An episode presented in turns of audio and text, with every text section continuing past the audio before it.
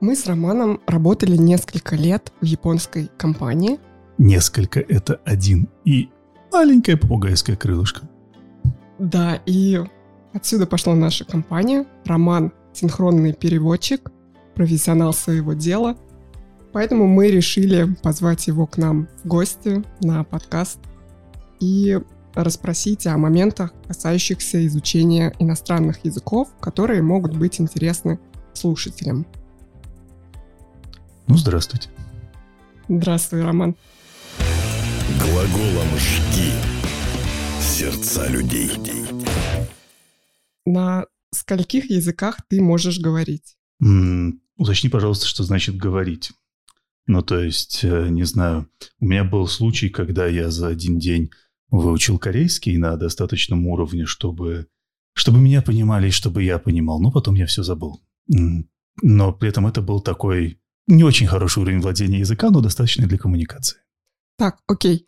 А, Профессионально владеешь, ну или как-то годно владеешь, что ты не забудешь за один день, а можешь поехать спокойно там вот в эту страну, где говорят на этом языке, и общаться с местными жителями. Ну, не сойти за своего, но хотя бы Ну вот если для повседневного общения таким образом, то, наверное, не считая русский 4, что за языки? японский, английский, французский, испанский. Но для французского и испанского мне нужно, наверное, недельку их распаковать. Начнем с банальных вопросов. Как ты вообще пришел к тому, чтобы изучать иностранные языки и посвятить свою жизнь этому? Насколько я знаю, по образованию ты не учился на переводчика. У тебя какое-то другое образование. Как я дошел до жизни такой, действительно. А, по образованию действительно не переводчик. В моем дипло- дипломе написано, что я востоковед-африканист, что бы это ни значило. Я выпустился из, ИСА, из исторического отделения. Но нас там параллельно учили языку. Ну, Мы были отдельные классы по этому поводу, хотя не так углубленно, как учили филологов. Но вообще, не знаю, мне повезло с э, упертыми и любящими родителями, потому что они выдали мне преподавателя английского с каких-то моих совсем, наверное, малых лет, лет семи, наверное. У меня был преподаватель, который мне заложил в голову какую-то структуру английского языка. Потом в пятом классе у нас пришла новая учительница английского и начала с нами разбирать тексты битлов. И так мне стал интересен английский язык. Вот, к 15 я сдал языковой экзамен и уже начал работать переводчиком со всякими письменными переводами. Собственно, после школы я английский больше не учил. Вот, э, потом, а, потом, учи, потом в институте взял, англи... взял французский вторым языком к японскому. А в школе у нас была латынь, поэтому все романские языки мне даются довольно легко. Вот, но как бы я довольно долго не рассматривал язык как что-то, что я буду, не знаю, делать всю жизнь, чему я каким-то образом себя посвящу. Тут мне просто повезло с э, первой работой. Вот а, смотри, получается, что, правильно ли я тебя понимаю, ты испытывал интерес к языкам после английского, после того, как родители тебе ам, привили привычку учить язык. Ну, И для бы, тебя это было таким полюбовным делом. Ты не заставлял себя учить. Это не было какой-то необходимостью. Ты просто кайфовал от того, что ты делаешь. Там, о, узнал новый язык, здорово, плюс поставил. Ну, да, но нет. Ну, то есть э, есть какой-то баланс, какое-то соотношение между кайфом и самодисциплиной. Дисциплина у меня в подростковом возрасте была примерно никакая, а поэтому немецкий, например, так и не доучил нормально. Но у меня была очень хорошая кратковременная память, и, которая помогала мне сдавать всякие экзамены. А, и в целом мне было, не знаю, ну, как-то естественно оно шло. Не без усилий с моей стороны, но эти усилия довольно легко окупались. Мгм. Ну и как бы это звездеть, не мешки ворочать. Мне всегда казалось, что мало, ну подумаешь, как бы я ничего такого не делаю, просто языком треплю. Э, Это будет один из следующих моих вопросов Жги. по поводу трепать языком. Но сначала я вернусь к дисциплине. Вот Какой дисциплин? я считаю, например, что ключевым фактором успешного изучения там языка или э, чего бы то ни было является вот именно дисциплина. Есть люди, наверняка ты встречал таких людей, которые э, говорят, что вот у меня нет способности к изучению иностранных языков каких-то. Вот кому-то дается выучить язык, а кому-то не дается.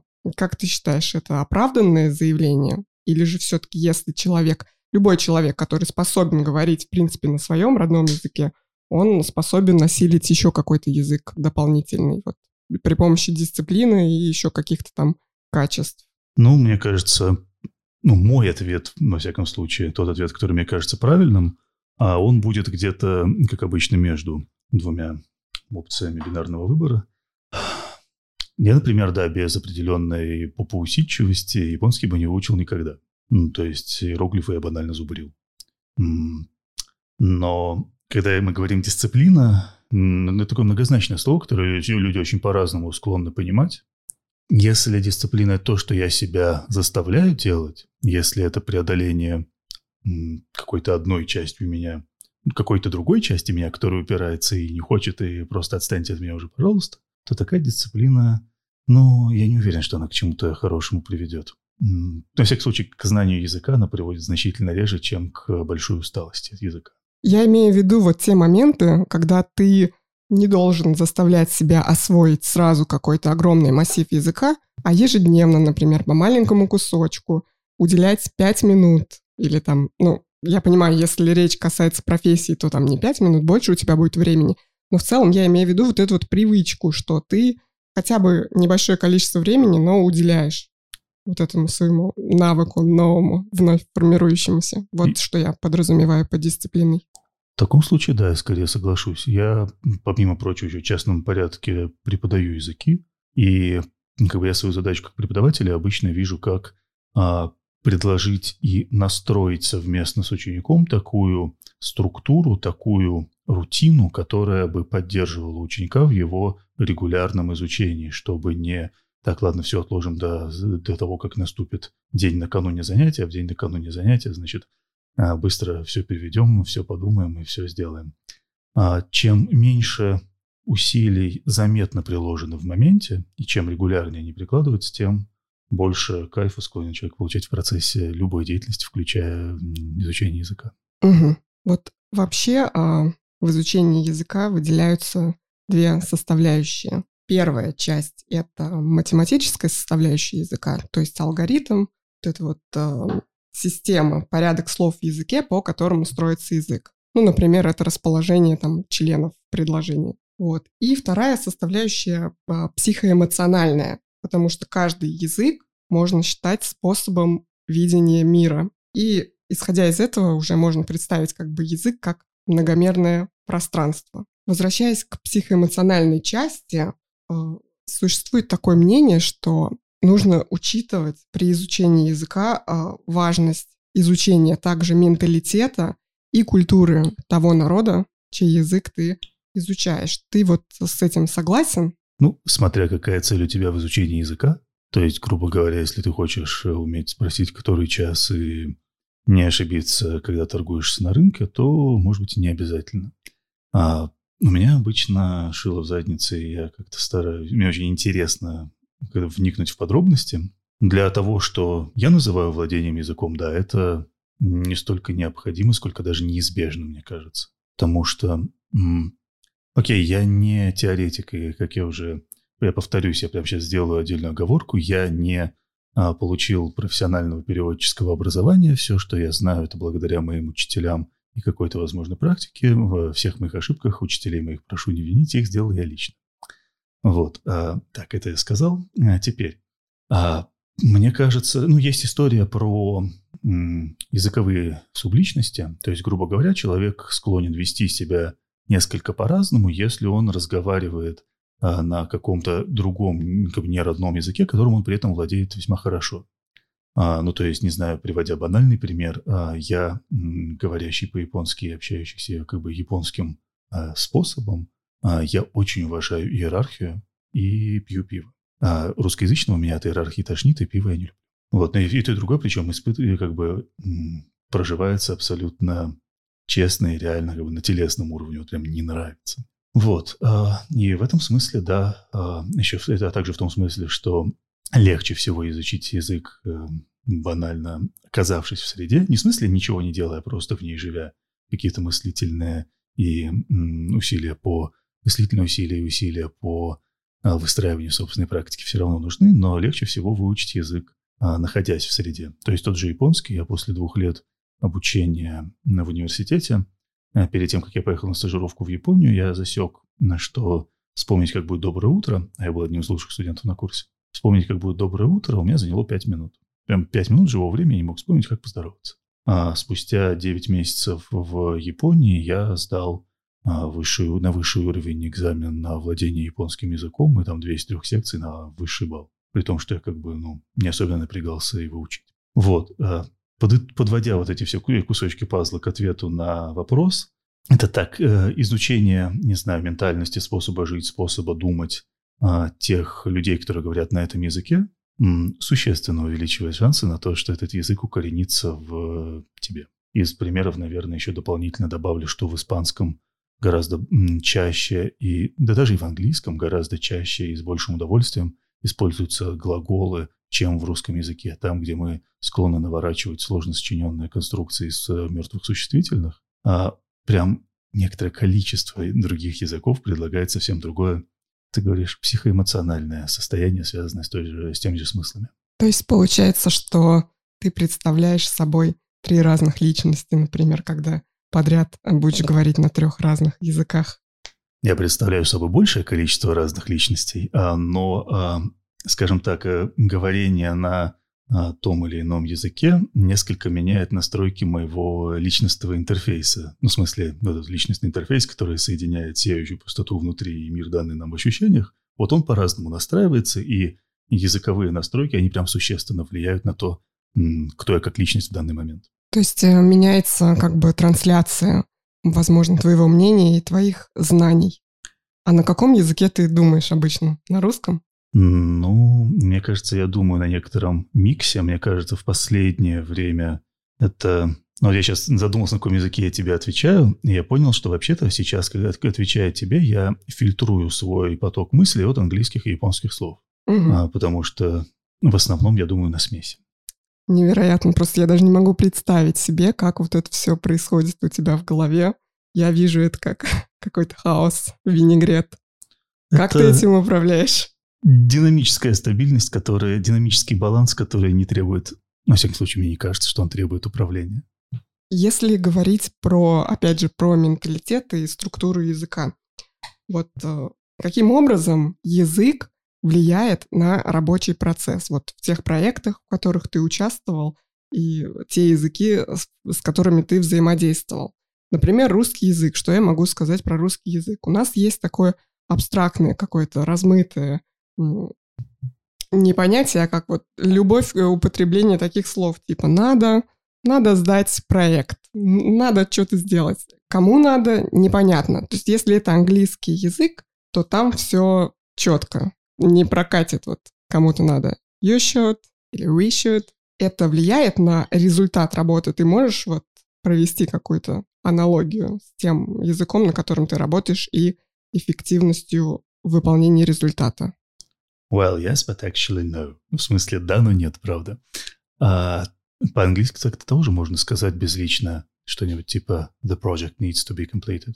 А, но да, в ну, в смысле, тут еще э, включается традиционная для той или иной культуры система управления, project management и так далее. И да, для русскоязычного пространства очень характерны стада лосей, которые бегают по проектам «удалось», «получилось», э, «сложилось». И все эти лоси бегают туда-сюда по документам, и как бы а, все само либо получилось, либо как бы никто не виноват. А, ну, в смысле, вот эта безличная история, она прям хорошо, крепко распространена в русском языке, но я не могу сказать, что это а, какая-то исключительная прям ситуация, больше, ну, как бы в других языках, а, которые я знаю, такого не встречается. Может быть, да, в какой-то степени для английского это, например, менее характерно. В японском... В японском, мне кажется, ну, помимо того, что это вполне себе возможно, точно так же снять с себя ответственность, как бы оно все само хотя, может быть, не с такой легкостью, как э, используя языковые средства русского языка. Там э, в основном присутствует другая определяющая коммуникацию фича, то, что называется глаголы направления действия. То есть, грубо говоря, любое, э, есть дополнительные глаголы, которые присоединяются к любому действию, которое кто-то по отношению к кому-то совершает. И первое лицо, я, всегда к своим действиям, которые сделаны для кого-то, вот то, что я, например, тебе рассказываю сейчас, а, это к глаголу рассказывать, объяснять будет дополнительно добавлен глагол поднимать. То есть я как бы со своей низкой а, позиции тебе наверх а, поднимаю вот это действие рассказать, объяснить. А ты, когда будешь описывать ту же ситуацию, когда я тебе что-то рассказываю, скажешь, что вот э, он мне объяснил или рассказал, и к этому глаголу добавишь действие, э, которое э, выражается иероглифом и глаголом «опускать». То есть он со своей высокой позиции мне вниз опустил. То есть, грубо говоря, я всегда несколько ниже. И это, ну, как бы только первая ступенька, в, э, первый кусочек описания довольно сложной и многонаправленной системы того, как иерархия говорящих и вовлеченных в коммуникацию, в проект лиц выражается языковыми средствами, языковыми и грамматическими без указания смысла. И это не может не оказывать э, влияния на то, как проект, э, например, идет э, с, с передачей информации с помощью вот такого, такой языковой среды. Да, Все... я не задумывалась над этим, когда мы вот работали по проектам, о том, что у нас сотрудники японцы, например, и как происходит вот этот вот процесс. Я как-то роль языка вообще отбрасывала, то есть, а это, оказывается, очень интересно.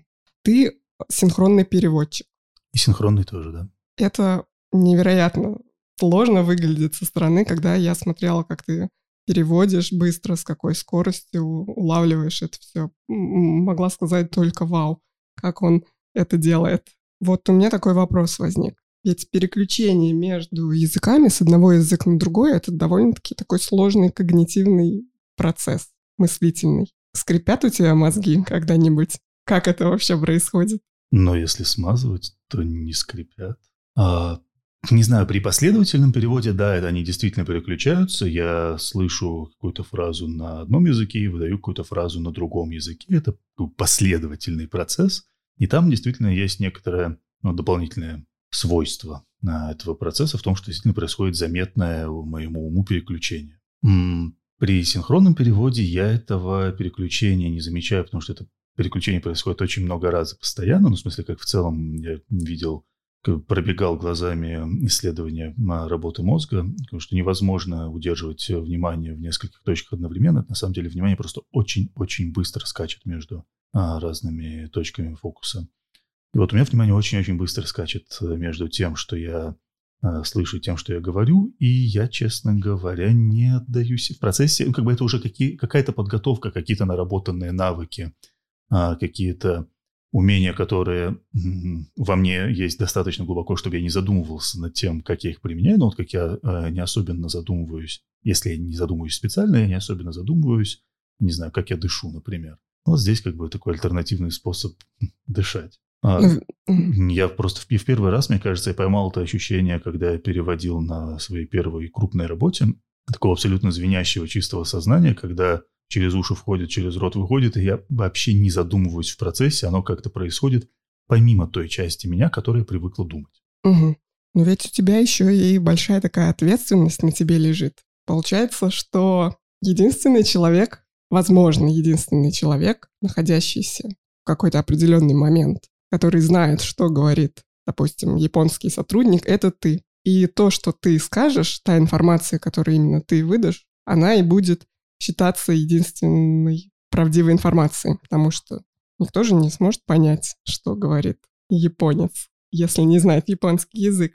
Это как анекдот про переводчика и разбойников. Помнишь? Я не уверен, что я его знаю. Ну как так? Я думала, что вас на первом курсе учат сразу. Переводчиков, может быть, и учат. Я как бы официально даже его не переводчик вовсе. Ладно. Этот анекдот я дословно прям точно не знаю, но идея такова, что Разбойники поймали иностранного купца и его переводчика. Все, я понял, я знаю анекдот, ты все, все равно его расскажи. Вот. И, э, значит, этот купец, он предварительно перед этим куда-то спрятал клад с золотыми монетами, ну, неважно, с чем-то.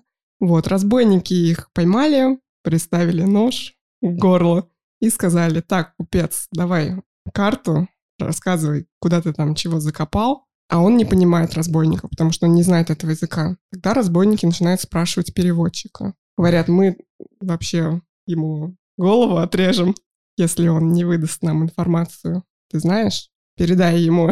Что было дальше? Ну что дальше? Дальше я так понимаю, если я правильно понимаю, о каком анекдоте идет речь, а, то переводчик э, ему это переводит, купец говорит, да, да, да, вот, значит, э, все мои золотые монеты вон под тем э, правым деревом на 10 шагов на северо-запад. И переводчик говорит, не выдам я ваше свое сокровище, режьте меня. Я правильно понимаю, это он? Тот анекдот? Да, это тот анекдот. В общем, суть в чем? Были ли когда-то у тебя такие случаи, когда ты не знал, как перевести корректно? Как называется человек, которого ты переводишь? Есть такой термин? Я то не знаю, как называть. Я тоже не знаю. Как хочешь, так и назови. Э, хоть горшком назови, только в печку не ставь. В общем, когда ты переводишь и не знаешь, как корректно перевести, например, там с японского на русский, есть какой-то случай, как ты выкручивался? Не обязательно с японского, может быть, с какого-то другого языка. Ну, во-первых, э, я немножко еще позанудствую и внесу некоторые уточнения в то, что значит корректно перевести. В смысле, когда я вот с тем же японским а, экспертом езжу, ездил по предприятиям, помимо того смысла, который он вкладывает а, в словах, которыми тоже надо как бы перепаковать э, в русскоязычную версию, а, есть еще некоторые интонации, которые, например, в оригинале могут быть выражены не, не лексическими средствами. Вот как, э, например, вот эта история про иерархическую штуку а, про иерархические связи в японском языке, которые каким-то образом надо донести а, до слушателя. А, частично через интонации, частично наоборот, что-то не лексическое приходится перепаковывать так, чтобы донести это лексически. Вот, поэтому вопрос, ну, как бы вопрос о соответствии, стопроцентной корректности перевода, если речь идет э, помимо терминологии, а вопрос о стопроцентном донесении месседжа, это ну, как бы, мне кажется, скорее больше куан, чем вопрос. Смысле, я не уверен, что он имеет ответ. Вот. А, но с поправкой на это, ну, во-первых, всегда, сказать что угодно всегда, а, всегда есть несколько способов. А, можно, ну, как бы, в диапазоне от точного словарного значения, которое идеально подходит в данном контексте с учетом используемых в, не знаю, данном сообществе лексем, а, с одной стороны, и до а, очень обиняками описательного, ну вот такая фиговина, которая вот здесь вот прикрепляется в это отверстие, ну вы поняли, о чем я говорю. А вот где-то в этом диапазоне можно всегда найти путь, э, которым нужно донести информацию. Вот. При синхронном переводе, ну, как бы прям насыщенном терминами синхронном переводе, конечно, чем ближе к точному словарному значению, тем лучше. И я не знаю, где настоящие, правильные синхронные переводчики а, ставят для себя границу, типа какой процент а, слова они должны переводить ровно так, как им бы сказал словарь все справочники. Но, в общем, здесь тоже есть некоторая речь про диапазон. А про то, как выкручиваться, ну, не знаю, вспоминаю, например, как а, приезжал в Россию изобретатель э, часов G-Shock для Casio, пожилой японец а, устраивал промо-тур по городам и весям. И вот приходит пора вопросов и ответов, и кто-то ему говорит, уважаемый, а, у меня такая появилась замечательная идея, что если делать часы Casio, а в качестве ремешка использовать спрессованные толченые бивни мамонта? И это все транслируется онлайн на YouTube, где какое-то количество сотен зрителей это смотрят. А и надо срочно понять, как бы, как сказать вот эти спрессованные толченые бивни мамонта. А, ну, как бы здесь у меня есть, э, как обычная уловка, я перекраиваю предложение так, э, чтобы те слова, которые я не знаю, находились в самом конце, и пока я говорю все остальные слова, я быстро в каких-нибудь техни... либо в каких-нибудь технических средствах ищу какое-нибудь точное слово, как будет бивень, например, а, или придумываю, как это обойти. Но вот конкретно в том случае а, я, я могу выстроить японское предложение так, а, чтобы слово «бивень» было последним словом в предложении, и пока я это все говорю, я быстренько смотрю. Вот, мне кажется, после этого раза я поверил, что я настоящий переводчик. Ну, в смысле, когда я это... Прошел перевел. экзамен. Ну да, свой собственный, внутренний. Да, непросто. Как бы всегда есть какие-то челленджи. Ну, иначе было бы скучно. Согласна. Роман, так, ты жил в Японии несколько лет. Опять же, несколько – это чуть меньше двух. Чуть меньше двух лет ты жил в Японии. А, расскажи, как это было? Вот из моего общения с нашими японскими коллегами я сделала такой вывод, что они просто инопланетяне какие-то для меня. Это люди, как мне показалось. Но мы работали в офисных условиях. В офисных условиях это люди более такие э, сдержанные, более скромные. У них нет вот этого вот э, широты русской души показной. И как, какие они вообще в обычной жизни, в обычной природе? Как ведет себя японец? Как они относились к тебе? Вот у тебя такая внешность, на мой взгляд, вот типичная славянская внешность. Светлые волосы, светлые глаза, такой высокий, широкий. Наверняка они, ну, точно за японца тебя не принимали. Это правда. Вот, и хорошо они к тебе относились. Смотри, здесь я тоже считаю необходимым сделать поправку. А, население Японии не сильно меньше, чем население России. 100, сколько, 26 миллионов, 30 миллионов. А, как бы я сказать что-то, чтобы затрагивало всех, э, как бы, чтобы описывало всех японцев, м-м, ну, они японцы. Это, наверное, единственное слово, которое применимо ко всем 130 миллионам. Как бы ты охарактеризовал, окей, японца в трех словах или в одном предложении? Характеристика. Так, давай пока подвешу ответ на этот вопрос, попробую ответить на предыдущий, а пока я пытаюсь ответить на, на предыдущий, может быть, как-то сформулируется ответ на этот. Так, теперь я тебя запутал так же, как ты меня, и можно отвечать. А... Сначала я скажу, как они ко мне относились. И, ну, то есть понятно, что да, я очевиднейший иностранец. А в японской культуре очень сильно, например, разделение, помимо всякой иерархии, очень сильно разделение на внутренний и внешний круг. То есть есть э, некоторая базовая телега про то, что есть несколько уровней вот этого внутренний-внешний. Самый внутренний – это условно семья, второй уровень внутреннего – это там либо коллеги на работе, либо там студенты в том же университете или в той же группе, а, ну, в общем, какой-то условный коллектив, а, в котором у тебя происходит вот эта социализация, либо и третий а, уровень внутренний внешний – это страна. То есть, грубо говоря, а, мы с тобой находимся для японцев в максимально внешнем качестве. И мне, у меня была все время на цель, пока я был в Японии, вызвать легкий, но скорее приятный когнитивный диссонанс у собеседника, чтобы э, немножко поставить под сомнение э, мою принадлежность во внешней, но при этом как бы не быть занесенным в жесткую иерархическую схему внутреннего. Потому что, например, э, как правило, ну, ино, те иностранцы, которые приезжают как туристы, они очень внешние, они типа наши гости, для них вот, пожалуйста, специальное что угодно. Те иностранцы, которые приехали как мигранты, они находятся а, внизу социальной лестницы, и с ними можно не то чтобы что угодно, но как бы совсем не обязательно быть вежливыми. Вот, а я пытался найти, как бы вырезать себе, а, не знаю, какую-то отдельную нишу вот в сознании собеседника, чтобы ему не удавалось меня куда-то определить а, окончательно.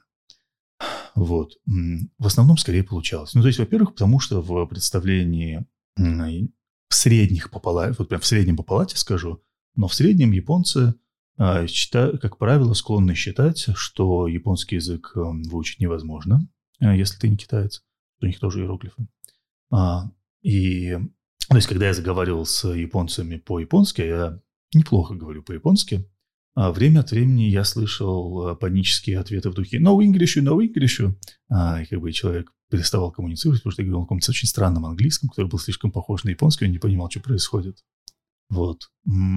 И дальше мне приходилось вот прям про, проталкиваться через а, вежливые ответы. А, ну, как, как правило, первое, что ты слышишь от японца, когда ты говоришь с ним по-японски, как хорошо вы говорите по-японски. Это значит, как бы, нет. Ну, как бы, молодец внешний человек, а, выучил а, пару а, трюков собачка. Хороший мальчик. Хороший мальчик, да. Вот.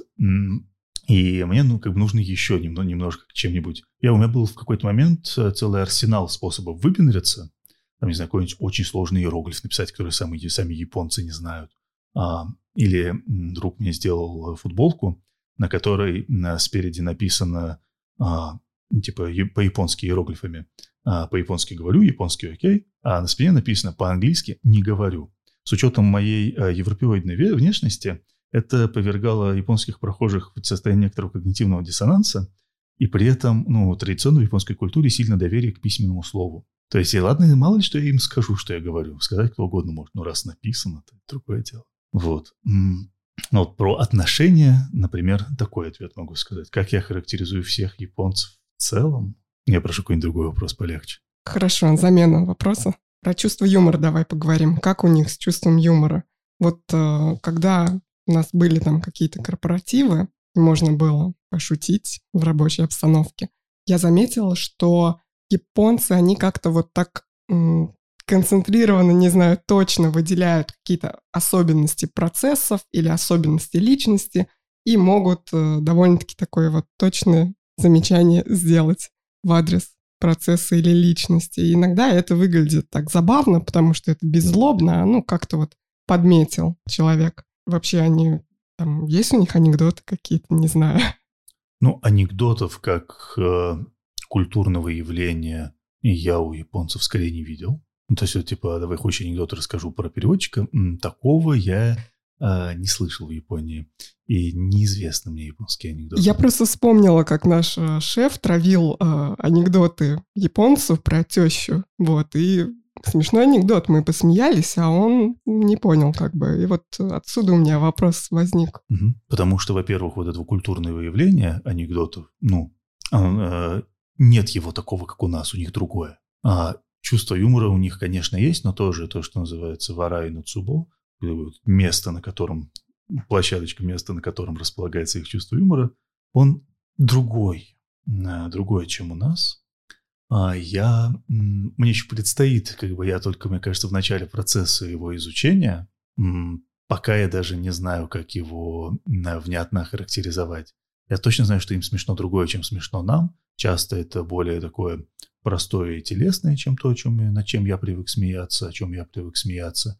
Часто это связано с какими-то а, с какими-то культурными умолчаниями. Ну, в смысле, Япония, японская культура вообще очень высококонтекстная. И как бы по умолчанию предполагается, что ты очень много всего понимаешь про а, происходящее вокруг, чего не говорится. У них есть, например, выражение а, «читать воздух», «читать атмосферу». Значит, понимать, что происходит в комнате без того, чтобы тупо спрашивать. А, как в английском read the room, вот э, в японском кюкио а, читать этот самый а, воздух. И много, много, например, их а, приколов связаны с кем-то, с каким-то случаем неверного чтения этого самого воздуха. Либо, не знаю, помню, например, в, когда я студентом был в Японии, а, часть местных а, товарищей прикалывалась, а, миксуя разные стилистические регистры. А, но это, это как бы и в русском языке можно как-то удачно перевести, так, смиксовав высокий штиль и повседневную лексику так, чтобы было смешно. Такое у них. Да, учиться и учиться. Еще нам, чтобы понять японцев. Вот, кстати, Роман, я заметила за тобой такую особенность тоже, что ты постоянно учишься. Ты не останавливаешься на достигнутом, ты носишь какие-то книги, учебники. Я помню, как однажды ты пришел там с учебником на работу и заявил, что ты будешь брать уроки еще у преподавателя по японскому, что тебе нужно подтянуть язык. Я тогда у тебя спросила, что в японском новые слова появились, и ты э, поорал, да, с этого. Вот. Э, язык же это такая динамически развивающаяся структура. В принципе, он сам по себе что-то новое, там, не знаю, как открывает, формируется в нем. И постоянно нужно держать руку на пульсе, совершенствоваться. Вот ты планируешь, может быть, еще какие-то языки учить, или как вот дальше ты думаешь двигаться в этом направлении? Ой, сейчас ты болезненную тему затронула.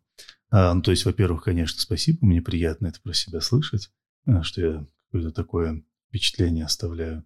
А, ну да, то есть, конечно, с одной стороны, и я прям из нескольких кусочков пазла соберу ответ на этот вопрос. А, во-первых, да, и язык, э, динамически развивающаяся система, постоянно какие-то слова выпадают, какие-то слова появляются, какие-то новые способы выражения, оформления мысли а, выходят на поверхность или, наоборот, уходят из нее, уходят с нее. И мне не очень нравится, не знаю, ограничивать а, свое знание языка теми контекстами, в которых я нахожусь обычно. И да, что одновременно с этим есть история про природу знания вообще, мне кажется. Это Ротосфен нарисовал э, вот эту окружность а, и сказал, что вот то, что внутри, это мое знание, то, что, то, что снаружи, это мое незнание. И чем больше мое знание, тем больше вот это а, тем, тем больше периметр этой самой окружности, тем больше соприкосна... соприкасается она с тем, что я не знаю, тем больше я понимаю, угу. сколько я еще не знаю. Вот. А, и в этом смысле, ну, это век живи, век учись, дураком помрешь, абсолютная правда. То есть, как бы, а с одной стороны, дело в природе языка, с другой, в динамическом развитии, с другой стороны, дело в природе знания. Вот, с третьей стороны, да, я как раз, а, я начал брать дополнительные уроки японского незадолго так. Мы находимся на территории Российской Федерации, поэтому слово, рифмующееся с весной, я назову специальной военной операцией. Вот незадолго до нее, ну, это было мой вот я в кои-то веке, у меня было ощущение, что там у меня понятно, что будет в будущем, какое-то устойчивое там, не знаю, материальное положение, какая-то устойчивая картинка будущего, и я смог, не знаю, делать какие-то условно необязательные фишки, типа до глубокого изучения языка, который и так знаю весьма и весьма хорошо. Вот. А в начале марта я оставил эти занятия, потому что я больше не мог об этом думать. Ну и сейчас, собственно, тоже а, а русский, ну как бы я переводчик. Русский язык за пределами Российской Федерации резко стал никому не нужен. И, ну, практически никому, и я, в общем, да, есть ограниченный круг людей, которые готовы, которых я готов в этом винить, но это не те люди, которые, которым раньше был нужен этот перевод. Вот. А, соответственно, вся моя индустрия пошла псу под хвост, э, по большей части. А, ну, как бы компания а, закрывается, фрилансовой работы очень немного именно по той причине, по которой я сказал, и то, что я умею делать очень хорошо, чем дальше, тем меньше востребовано. То есть я могу, конечно, не знаю, условно синхронно переводить с английского на японский. Но а, таких переводчиков, во-первых, есть помимо меня уже на насиженных местах, во-вторых, у кого-нибудь из них уже а, а, родной язык английский или японский, или вообще оба. Я эту конкуренцию проиграю. Вот. А, как бы переводов стало существенно меньше, переводчиков меньше не стало. А, я не вижу, каким образом эта ситуация может э, улучшаться в ближней, и в краткой и в среднесрочной перспективе. Поэтому по поводу планов насчет изучения э, языков, э, но я пока, да, пребываю, нахожусь в таком мире, в котором э, там планы на следующую неделю заглядывать слишком далеко. Ну, украинский учить буду. Все равно как бы корни. Ну, тогда желаю тебе удачи в достижении новых языковых знаний. Спасибо. А, давай вот такие какие-нибудь банальные, возможно, советы для людей, которые хотят, ну, например, английский выучить. Возможно, что-то уже все слышали и все уши прожужжали. Может быть, у тебя есть какие-то свои там фишки небольшие, которые ты даешь своим ученикам. На что обратить внимание человеку, который вот решил, что хочет выучить какой-то язык, попробовать? Ну, мне всегда кажется в таких случаях, во-первых, классно понимать, что именно и зачем именно тебе нужно. У меня, например, есть ученик, которого по всем японском языке интересует исключительно хайку. И все, что э, мы изучаем, это э, такой скорее под, э, вспомогательный материал для того, чтобы было общее понимание языка, которое будет помогать ему заниматься самым интересным. Вот. А, во-первых, то есть, во-первых, некоторое по возможности четкое определение собственных задач и целей. Во-вторых, большая часть известных мне людей не обладает достаточной самодисцип... привычкой к самодисциплине и привычкой к регулярным, а, не всегда приятным действиям, ну, как бы не всегда immediately приятным, не всегда приятным в моменте действиям, угу. которые, тем не менее, нужны для чего-то нужного и важного и приятного потом. Поэтому то есть я понимаю, что я здесь немного biased. Вот видишь, я начал говорить, кстати, так, как я обычно думаю. Я начинаю вставлять слова из других языков. Правильно ли я понимаю, я уточню сейчас, угу. ты имеешь в виду, э, к, ты говоришь о дисциплине, о тех действиях, которые нужно выполнять сейчас, и сейчас они не принесут какого-то результата, возможно, какого-то там вау-удовольствия или эффекта. Это то, что будет получено, приобретено когда-то в будущем, и наш мозг так работает, что он хочет вот прямо вот сейчас вот это вот сделать. Что я вот выучу сейчас? Буду слова английские учить или пойду в компик поиграю там? Ну, наверное, проще будет лучше поиграть в компик. Мне приятно будет. Ну, типа того. То есть будет э, немедленное вознаграждение, э, будет э, меньше, э, чем от каких-то привычных действий. Потому что делать непривычное всегда а, когнитивно более затратные, если у вас еще не проложены а, нейронные лыжня, а, для того, чтобы э, практиковать язык.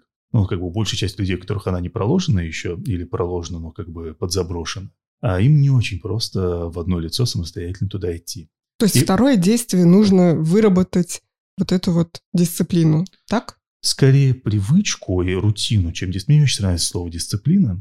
А, Мне нравится слово «привычка», мне нравится слово «рутина», мне нравится вот эта вот история про прокладку лыжни, лыжни сделать так, чтобы это было легко. И в этом смысле я пытаюсь дойти до мысли. Я, у меня немного предвзятый взгляд, потому что я преподаю языки частным образом. Но мне кажется, что именно поэтому кто-то типа частного преподавателя, который, функция которого будет в том, чтобы помочь проложить образовательную траекторию и поддерживать на этом самом пути, а, это один из хороших способов э, на, да на любой на самом деле стадии изучения языка. Вот, понятно, там, не знаю, что второй, третий, дальше языки учатся легче, чем первый, когда еще не очень понятно, как банально это делать. Но я, но я и про себя знаю, что, не знаю, у меня есть достаточное количество опыта себя как изучающего языки, опыта себя как преподающего языки, опыта вообще языкового с, с несколькими языками связанного, и все равно мне гораздо легче было учить, как бы развивать свой японский с преподавателем, чем э, выделять себе на ресурсы, вот когнитивный ресурс, на то, чтобы самостоятельно простраивать какие-то планы и какие-то образовательные траектории. Вот. А, э, Соответственно, ну, то есть видно, мне кажется, уже потому, как я говорю, что я захожу с точки зрения структур. Во-первых, с точки зрения структуры изучения, а во-вторых, с точки зрения структуры языковой. А, То есть, э, ну, как я представляю себе обычно, что а, грамматика – это скелет, а слова – это мышцы, всякие стилистические завихрения – это условная кожа. И учить слова, которые просто м, тупо банально зубрить слова, которые свалятся в одну кучу без э, а, наработанной структуры, это может быть не оптимально. Ну, это такая классическая, наверное, у тебя позиция. То есть определяемся с целью, потом находим себе какого-то наставника, условно говорю, говорю так вот, ну, учителя. Ну, наставник, Вот, и учитель, помощник. начинаем с грамматики, а дальше уже накидываем какие-то там плюшки. Но не просто плюшки, мне кажется, а я слово, мне кажется, имел в виду скорее слово фишки, чем плюшки, потому что плюшки, мне кажется, должны быть во- э, по пути все время. Какая-то Ага. а, какие-то маленькие вознаграждения, которые будут сопровождать тебя каждое все время. Будет какая-то интересная история, а, будет какой-то прикольный иероглиф, история его образования, будет что-то приятное, опять же, что преподаватель может тебе предложить, в частности, что ли, сложнее самому найти, а, что будет поддерживать тебя в предпочитаемом эмоциональном состоянии, пока ты изучаешь язык. Вот. Ну, и насчет того, насколько это традиционная история, я опять же повторюсь, с точки зрения обучения, полученного мной, я профессионал в другом. А, и я в этом смысле такой практик-дилетант. Мгм. А У вот меня говорить, работает так. говорить, например, вот мне иногда страшно говорить на английском. Просто я не могу там свой голос воспринимать Мгм. говорящим что-то другое. Наверное, здесь самое такое, блин, простое правило. Надо говорить, и все. Ну, Вот как раз мы возвращаемся к речевым конструкциям русского языка, типа «надо».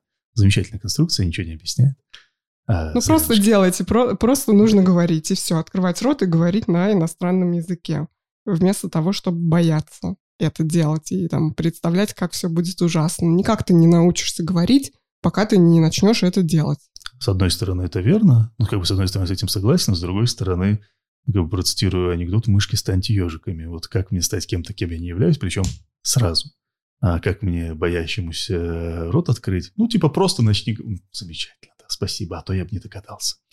А, я могу сказать, что мне помогает. М, Во-первых, опять же, поскольку а, ко всему захожу, да сколько могу со структурной стороны, какие-то грамматические конструкции, вот было в детстве не очень приятное телесное выражение, от зубов отскакивает. А, мне нравится наговорить, вот прям сам с собой я ходил кругами, и какие-то конструкции а, словесные проговаривал, повторял, повторял, повторял, бесконечно повторял одинаковые конструкции, одну и ту же.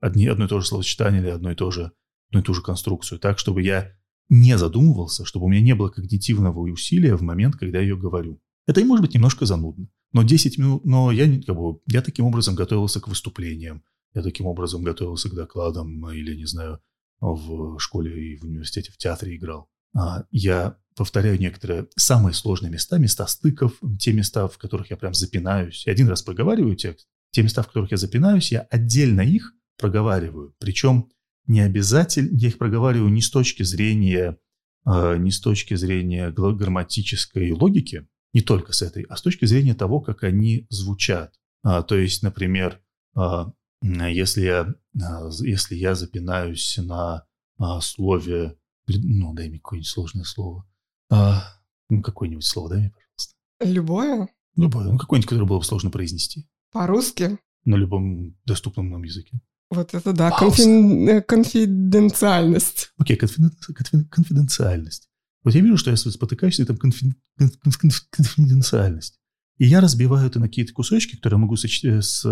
сложить сначала. А, пиден, пиден, пиден, пиден, конфиден, пиден, инфиден, инфиден, анфиден, анфиден, конфиден, конфиденциальность. То есть а, штука в том, что, мне кажется, большая часть вот этого довольно часто вот этот самый внутренний критик, а у меня ничего не получается, паника и сопутствующая этому ерунда, а, она включается при а, критической оценке своего произношения и своего образа себя, который в этот момент, как человеку кажется, транслируется наружу.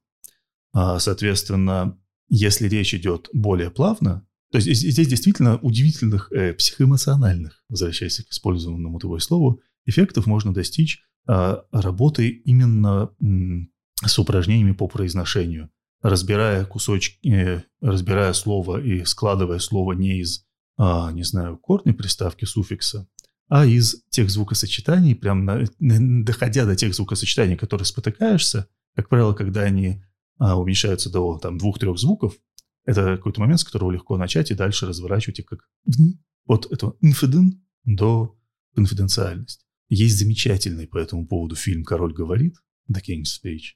Глубоко рекомендую. Вот это, например, штука, которая мне очень помогала. А, ну, плюс есть, ну, как бы банальное стандартное решение – это а, либо найти себе на каком-нибудь сайте, сайте а, преподавателя-носителя или просто носителя, с которым можно трепаться, как бы как попутчик в поезде, с которым вас особо ничего не связывает, тебе не очень важно, как ты перед ним выглядишь, и поэтому а, легче с ним разговаривать. Ну, угу. тогда базу ты, конечно, как бы не будешь разговаривать, не научишься разговаривать. Но ну, советы типа «просто начни», а работать не всегда. Понятно. Все очень просто в крайнем и случае, сложно в крайнем одновременно. Случае нет. Вот да. Да, так, что ж, Роман, я была рада с тобой пообщаться сегодня. А что, все уже? Да, думаю, что нам пора закругляться. И у меня есть еще последнее задание для тебя. Я хочу попросить тебя перевести на японский язык мою концовку завершения данного эпизода. Как лучше, в синхронном переводе, как будет э, звучать лучше, или в последовательном? Если, если я буду в синхронном переводе, то э, то, что я буду говорить, наложится на то, что будешь говорить ты, и никому ничего не будет понятно. Поэтому, наверное, да, давай в синхронном, чтобы никто не понял, что я сказал. А, в противном случае, если ты хочешь, чтобы скорее кто ничего не понял, а, давай скажи так, как есть. Конечно же, я хочу, чтобы все поняли. Так, что, я начинаю? Ты готов? Нет. Но я не буду готов, поэтому можешь начинать. Ага, ну, в принципе, ты можешь что угодно сказать. Да, я знаю. А, так, дорогие слушатели, что ж, на этом все, и мы будем с вами прощаться. А что, надо говорить уже, да? Да. いや、シーナーの皆様、これで以上となりますので、これで、あこれで我々の番組は以上となりますが。Это был подкаст «Глаголом жги». これこれで失礼します. А вот слово глаголом «жги», ты уже извини меня, конечно, в лед я затруднюсь перевести, потому что это как так раз... Так и знала, это, это и было это, моим это, заданием. Да, это, потому что это высококонтекстная история. Я могу это перевести дословно, а, но даже слово глагол, э, например, э, вот это слово, слово, да, вот это самое слово глагол, которое означает и слово, и собственно глагол, это уже какой-то контекст, который будет потерян при переводе. Поэтому переводы нейминга, они всегда самые сложные. А, так что, ну, так-то я, конечно, могу сказать, я могу сказать глаголом «жге», могу это перевести, но как раз возвращаясь к вопросу о точности перевода. Японцы не поймут, а, почему надо глаголом «жечь», почему слова обжигают, а почему, э, что там должно гореть, причем здесь слова. Ну, какое странное название вообще. Вот, так, а unless ладно. мы делаем какую-то сноску. Ты можешь э, как-нибудь адаптированно под японский перевести. Давай, продолжим по новой. Это был подкаст «Глаголом жги». Такой Кочерова. Котобо де яке. То и подкасту дешта. Ставьте реакции под этот выпуск, пишите свои комментарии и до новых встреч. Реакцию на комменты о Йоришку Анаэшимас. Матаймашо.